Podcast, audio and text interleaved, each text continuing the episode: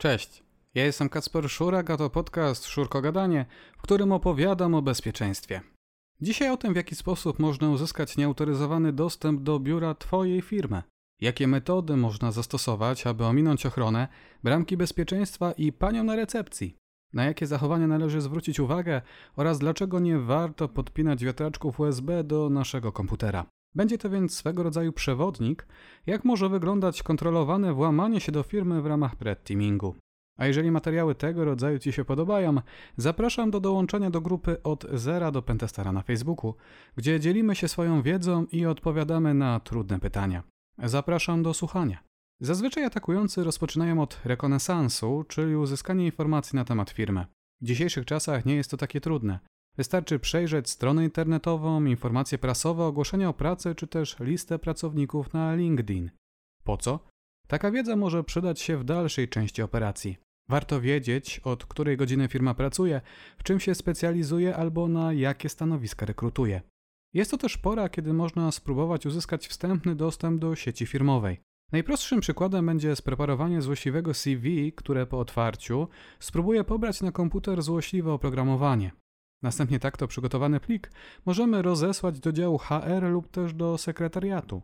O ile osoby techniczne z dużą dozą ostrożności podchodzą do plików pochodzących z zewnątrz firmy, o tyle te działy zazwyczaj na co dzień stykają się z tego rodzaju dokumentami.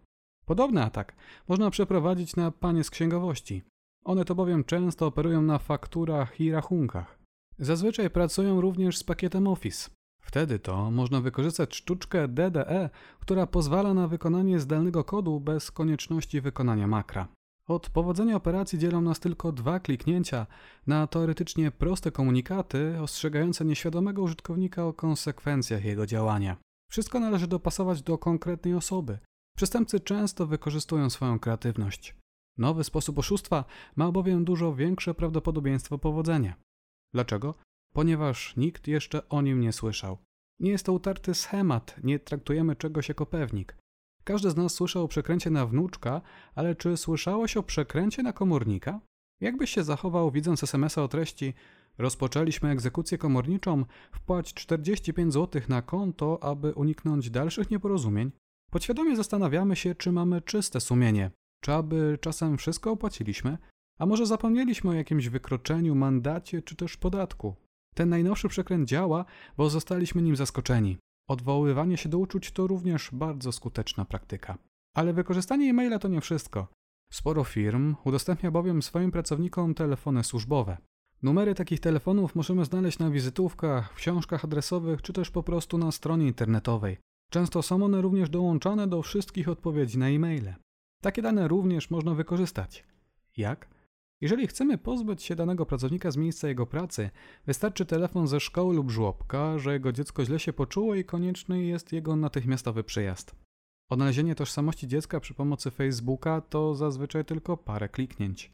Oczywiście należałoby się zastanowić nad legalnością i etyką takich działań, ale czy prawdziwi przestępcy mieliby z tym problem? Można też próbować wykonać atak socjotechniczny przy pomocy SMS-a. Obecnie popularne są techniki na paczkę i kuriera, Coraz częściej zamawiamy coś z internetu. Prawdopodobieństwo, że dana osoba akurat oczekuje na jakąś przesyłkę nie jest takie niskie, a nuż uda nam się przekonać ją do zainstalowania jakiejś złośliwej aplikacji na telefon. A dostęp do telefonu to dostęp do wiadomości SMS, pracowniczej skrzynki mailowej oraz listy kontaktów. No ale dzisiaj miało być o atakach fizycznych. Zacznijmy więc od dużych biurowców, których swoje siedziby ma wiele korporacji. Obecnie rząd przekonuje nas do segregowania śmieci. O ile pamiętamy o zabezpieczeniu drzwi frontowych, to co z dostępem do śmietnika? Czy drzwi zamykane są tam na kłódkę? Jakie materiały możemy znaleźć w koszu papier? Czy wszystkie prywatne dokumenty są niszczone przy użyciu niszczarki? Aby wejść do windy, zazwyczaj musimy przejść przez bramki kontroli dostępu, przykładając do nich swoją kartę. No chyba, że jesteśmy kurierem lub też osobą, która niesie pizzę głodnym pracownikom. Tą przeszkodę można również łatwo obejść, informując ochronę, iż jesteśmy umówieni na rozmowę kwalifikacyjną. W niektórych firmach bramki te są otwarte o bardzo wczesnych godzinnych porach i bardzo późnych godzinach nocnych. Czasami można je po prostu przeskoczyć, zwłaszcza jeżeli ochroniarza nie ma nigdzie w okolicy. Inną metodą jest symulowanie złamanej nogi czy też poruszanie się na wózku inwalidzkim. Dla takich sytuacji wykorzystuje się osobne przejścia, które muszą być ręcznie otworzone przez pracownika. Zazwyczaj nikt nie dopytuje osoby niepełnosprawnej o dodatkowe informacje, czując pewnego rodzaju dyskomfort w całej tej sytuacji. Można też udawać zajętego rozmową telefoniczną i próbować użyć swojej karty dostępu przy użyciu jednej ręki. Po kilku próbach wymachiwania jakimkolwiek kawałkiem plastiku istnieje spora szansa, że ktoś nam pomoże. To samo w przypadku posiadania zajętych rąk. Tutaj idealnie sprawdza się kilka kaw z sieciowej kawiarni trzymanych w tekturowym opakowaniu. No ale przyjmijmy, że atakującemu nie uda się wejść w taki sposób do budynku. Co w takim razie mu pozostaje? Należy stworzyć klon karty dostępu. Istnieje wiele różnych producentów tego typu rozwiązań. Jedne są prostsze do atakowania, inne nieco trudniejsze. To, że jakiś producent obsługuje zaawansowane funkcje, nie oznacza jednak, iż dana firma je wykorzystuje. Jak bowiem w szybkim skrócie działają tego typu urządzenia? Każda karta posiada swój unikalny numer, tak zwany identyfikator. On to jest przyznawany w momencie tworzenia takowej karty w fabryce producenta. Jest on zazwyczaj nadrukowywany na fizyczny plastik, a także zapisywany w pamięci karty. Co więcej, identyfikator ten nie może zostać zmieniony. Najprostsze rozwiązania opierają się zatem na odczytaniu takiego identyfikatora w momencie przyłożenia karty do czytnika. Następnie liczba ta jest porównywana z bazą danych i w zależności od wyniku takowej operacji udzielana jest zgoda na wejście. Prawidłowe działanie opiera się zatem na tym, że każda karta ma swój unikalny numer, który nie może być zmieniony. Jak można się domyślić, po jakimś czasie powstały specjalne wersje kart oraz urządzenia pozwalające na zapis dowolnego identyfikatora. W ten to sposób można stworzyć duplikat karty dostępowej. Aby go wykonać, najpierw należy odczytać identyfikator innej karty, przykładając do niej odpowiedni czytnik ale nie zawsze jest to konieczne. Jeżeli bowiem producent umieszcza ten sam numer na karcie, to do stworzenia jego kopii może wystarczyć samo zdjęcie takiej karty. Oczywiście mówimy tutaj o najprostszym możliwym przypadku. A przecież osoby, które noszą swoje identyfikatory na szyi, przy kieszeniach czy w różnych innych miejscach, to nie taka rzadkość. Wystarczy dobrej jakości aparat w telefonie komórkowym, program do obróbki graficznej i nuta szczęścia. Idealnym miejscem na tego rodzaju polowania są kantyny pracownicze, w których to można zjeść śniadanie czy też obiad. Dostęp do tego rodzaju miejsc jest otwarty i możliwy dla każdego, nie tylko pracowników danej korporacji. Ale robienie zdjęć to nie jedyny pomysł, jaki można wykorzystać w tego rodzaju miejscach.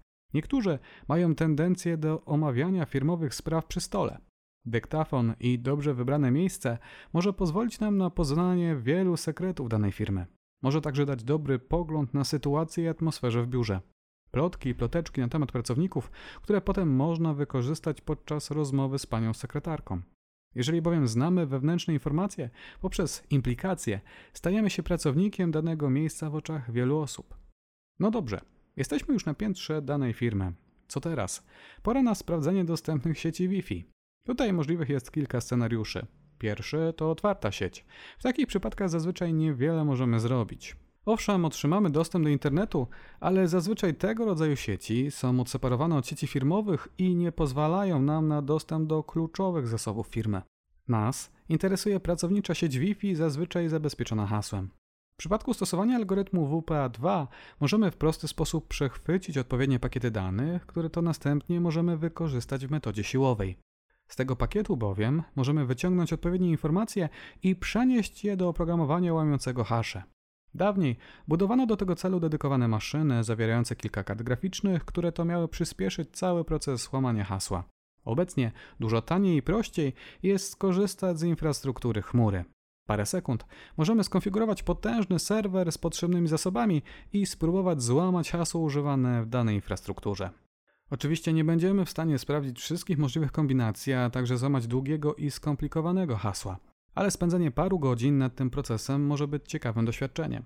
Zwłaszcza, że my jako ludzie mamy tendencję do wymyślania mało losowych sformułowań. Oczywiście nie zawsze hasło musimy łamać przy pomocy metody brute force. Możliwym jest, że hasło znajdziemy na tablicy korkowej albo po prostu otrzymamy je od pracownika, którego o nie zapytamy. Tutaj najczęściej stosowaną metodą jest wykorzystanie patentu na nowego pracownika, juniora, który właśnie został przyjęty do pracy i nie wszystko rozumie i ogarnia. Kolejna przeszkoda to drzwi do firmy, które ponownie strzeżone są przez system dostępu. Jeżeli dalej nie posiadamy sklonowanej karty, jako atakujący możemy spróbować po prostu wejść do pomieszczenia za kimś. Bardzo mało osób jest na tyle odważnych, aby zwrócić nam uwagę, że nie odbiliśmy się na wejściu. Zwłaszcza jeżeli posiadamy identyfikator z naszym zdjęciem, który wygląda łudząco podobnie do tego oryginalnego. A sporządzenie kopii takiego identyfikatora nie jest niczym niezwykłym. Wymaga tylko paru chwil w programie graficznym i dostępu do specjalistycznej drukarki, która jest w stanie nanosić tusz na plastik. W tańszej wersji możemy po prostu wydrukować logo na papierze samoprzylepnym i nanieść je na czystą kartę. Z daleka takie rozwiązanie będzie nie do odróżnienia od oryginalnego. Co więcej, takie identyfikatory pracownika nie muszą być idealne. Żaden z pracowników bowiem nie wie, czy ich wzór z czasem się nie zmienił. Ludzie z natury są nieśmiali i zazwyczaj nie zadają pytań, które mogłyby ich ośmieszyć albo wykazać ich niekompetencje. Istnieje jednak inna opcja na uzyskanie duplikatu karty. Jeżeli mamy fizyczny dostęp do czytnika, chwilę wolnego czasu, śrubokręt i odrobinę wiedzy z zakresu elektroniki, możemy takowe urządzenie rozkręcić, a następnie podpiąć do niego implant. Ten to kawałek plastiku będzie zapisywał wszystkie karty, które zostały zeskanowane przy pomocy takiego trefnego czytnika. Atakujący może je łatwo odczytać przy pomocy wbudowanej komunikacji Bluetooth. A to wszystko w dosłownie kilka sekund.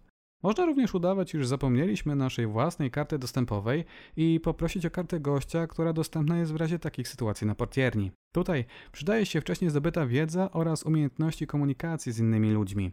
Czynnikiem decydującym o powodzeniu może być chociażby założenie odpowiedniego stroju. A portalach aukcyjnych możemy odnaleźć gadżety z logiem danej firmy bądź też korporacji. Dla pracujących w firmie osób samo posiadanie tego rodzaju przedmiotów może być wystarczającym czynnikiem uwiarygadniającym naszą historię. Tutaj również przydają się informacje wcześniej pozyskane w trakcie rekonesansu.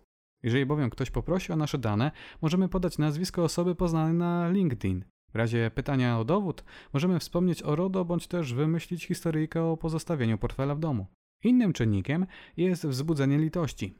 Czy bowiem kobieta jest w stanie odmówić innej kobiecie dostępu do toalety? Czy ktoś do tej toalety nas odprowadzi, a następnie poczeka, aż ją opuścimy? Dochodzimy więc do momentu, w którym udało nam się wejść do firmy. To, co teraz zrobimy, zależy od celów i zadań, jakie zostały wcześniej uzgodnione z osobami decyzyjnymi. Można rozpocząć od sprawdzenia ksera. Czy ktoś nie pozostawił obok ważnych dokumentów? Czy wszystkie istotnie trafiły do niszczarki, a może leżą na kubce obok niej? Co z drukarkami? Mało osób zdaje sobie sprawę, że te nowoczesne, wielofunkcyjne urządzenia to tak naprawdę wysokiej klasy komputery z funkcją drukowania. Posiadają więc dysk twardy, kartę Wi-Fi, procesor i pamięć RAM. Rzadko też są aktualizowane, nawet jeżeli producent wydał jakąś łatkę bezpieczeństwa. Wiele firm bowiem wychodzi z przekonania, że tego rodzaju kombajny dostępne są jedynie z wnętrza organizacji i atak na nie jest znacząco ograniczony. Jeżeli jednak nam, jako atakującemu, uda się dostać do dysku twardego drukarki, istnieje spora szansa, że uzyskamy dostęp do poufnych informacji i dokumentów. Niektóre bowiem z nich zapisują kopie wszystkich wydrukowanych przez siebie pism. Dalej, czy wszyscy pracownicy są nauczeni, aby blokować swoje stacje robocze? Najlepszą porą do testowania tego zachowania jest pora obiadowa, kiedy to wszyscy jak jeden mąż opuszczają swoje komputery w poszukiwaniu jedzenia. Jeżeli ktoś nie wylogowuje się ze swojej maszyny, można wykonać na niej dowolny kod. Ba, nie trzeba tego nawet robić ręcznie. Istnieją narzędzia, które robią to za nas. Chociażby rubber ducky, czyli kawałek plastiku, który wielkością przypomina pendrive. Po włożeniu go do portu USB zachowuje się jak zwyczajna klawiatura. Taka bardzo szybka klawiatura, która symuluje wciskanie wcześniej zaprogramowanych klawiszy. Przy pomocy takiego narzędzia atakujący może wykonać wcześniej zaprogramowane akcje i to bez dotykania klawiatury i myszy. Sporo monitorów posiada wbudowane porty USB, często więc nie musimy się schylać, aby je odnaleźć. Teoretycznie dostęp do nich powinien być zablokowany i możliwy jedynie dla administratorów, ale w prawdziwym życiu to nie takie proste. Zwłaszcza, że istnieją inne metody pozyskiwania danych z urządzenia, jeżeli tylko posiadamy do niego fizyczny dostęp. Możesz tutaj pomyśleć o fizycznym odkręceniu dysku twardego z obudowy komputera bądź laptopa. Jeżeli nie jest on zaszyfrowany, jego dane stoją dla nas otworem, ale tego rodzaju operacje to duże ryzyko. Nic nie stoi na przeszkodzie, aby podłączyć do komputera urządzenie spełniające funkcję man in the middle. Na czym polega taki atak? Komputery stacjonarne zazwyczaj połączone są z siecią firmową kablami Ethernet. Możemy wypiąć taki kabel i podłączyć go do innego urządzenia, z którego to wychodzi kolejny kabel który to jest wpinany bezpośrednio do karty sieciowej. Z punktu widzenia użytkownika nic się nie zmienia. Nadal ma dostęp do internetu i wszystkich zasobów. Tylko, że teraz cały jego ruch nie tylko przekierowywany jest do firmowego routera, ale także zapisywany na karcie pamięci naszego urządzenia. W droższych modelach może być wysłany na zewnętrzny serwer przy pomocy wbudowanego w urządzenie modemu LTE. Ten sposób widzimy wszystko, co wykonuje dany użytkownik, jeżeli tylko połączenie nie jest szyfrowane. A co jeżeli te wszystkie pomysły zawiodły i nie jesteśmy w stanie uzyskać dostępu do placówki? Warto wtedy odwołać się do naszych zwierzęcych instynktów. Kto bowiem nie lubi darmowych przedmiotów? Na chińskich portalach w stylu AliExpress można odnaleźć setki przedmiotów, które ładowane są z poziomu kabla USB. Mowa tutaj o wszelkiego rodzaju lampkach USB, wiatraczkach, mini lodówkach i innych mało przydatnych gadżetach. Można je sprowadzić do Polski za przysłowiową złotówkę w liczbie kilkunastu sztuk. Następnie należy je odpowiednio zmodyfikować tak, aby do portu USB oprócz zasilania podłączyć wcześniej omawiane urządzenie służące do atakowania użytkowników. Gdyby zapytać kogokolwiek, czy włożyłby pendrive od obcej osoby do swojego komputera, zapewne większość osób odpowiedziałaby negatywnie, ale przecież nowoczesna dioda z funkcją mrugania to co innego. Potem wystarczy już tylko zapakować wszystko do kartonu i wysłać do firmy z dopiskiem prezenty od agencji X, gdzie X to nazwa firmy, która współpracuje z daną organizacją. Istnieje spora szansa, że gadżety te zostaną rozdystrybuowane wśród pracowników, a część z nich podepnie je do swoich komputerów. Jeżeli ten przykład Cię nie przekonuje, warto spojrzeć na specjalne kable do telefonów. Wyglądają niemal identycznie jak kable Lightning używane do ładowania iPhone'ów. W swoim środku natomiast posiadają chip, z którym możemy się komunikować zdalnie przy pomocy specjalistycznego pilota. I to już wszystko w tym odcinku. A wy o jakich jeszcze socjotechnikach słyszeliście? Czy znacie jakieś ciekawe historie, gdy to pentesterom udało się uzyskać nieautoryzowany dostęp do budynku? Podzielcie się nimi w komentarzach. A ja już dzisiaj zapraszam do subskrypcji kanału i zostawiania łapki w górę. Widzimy się już w kolejnym odcinku. Cześć!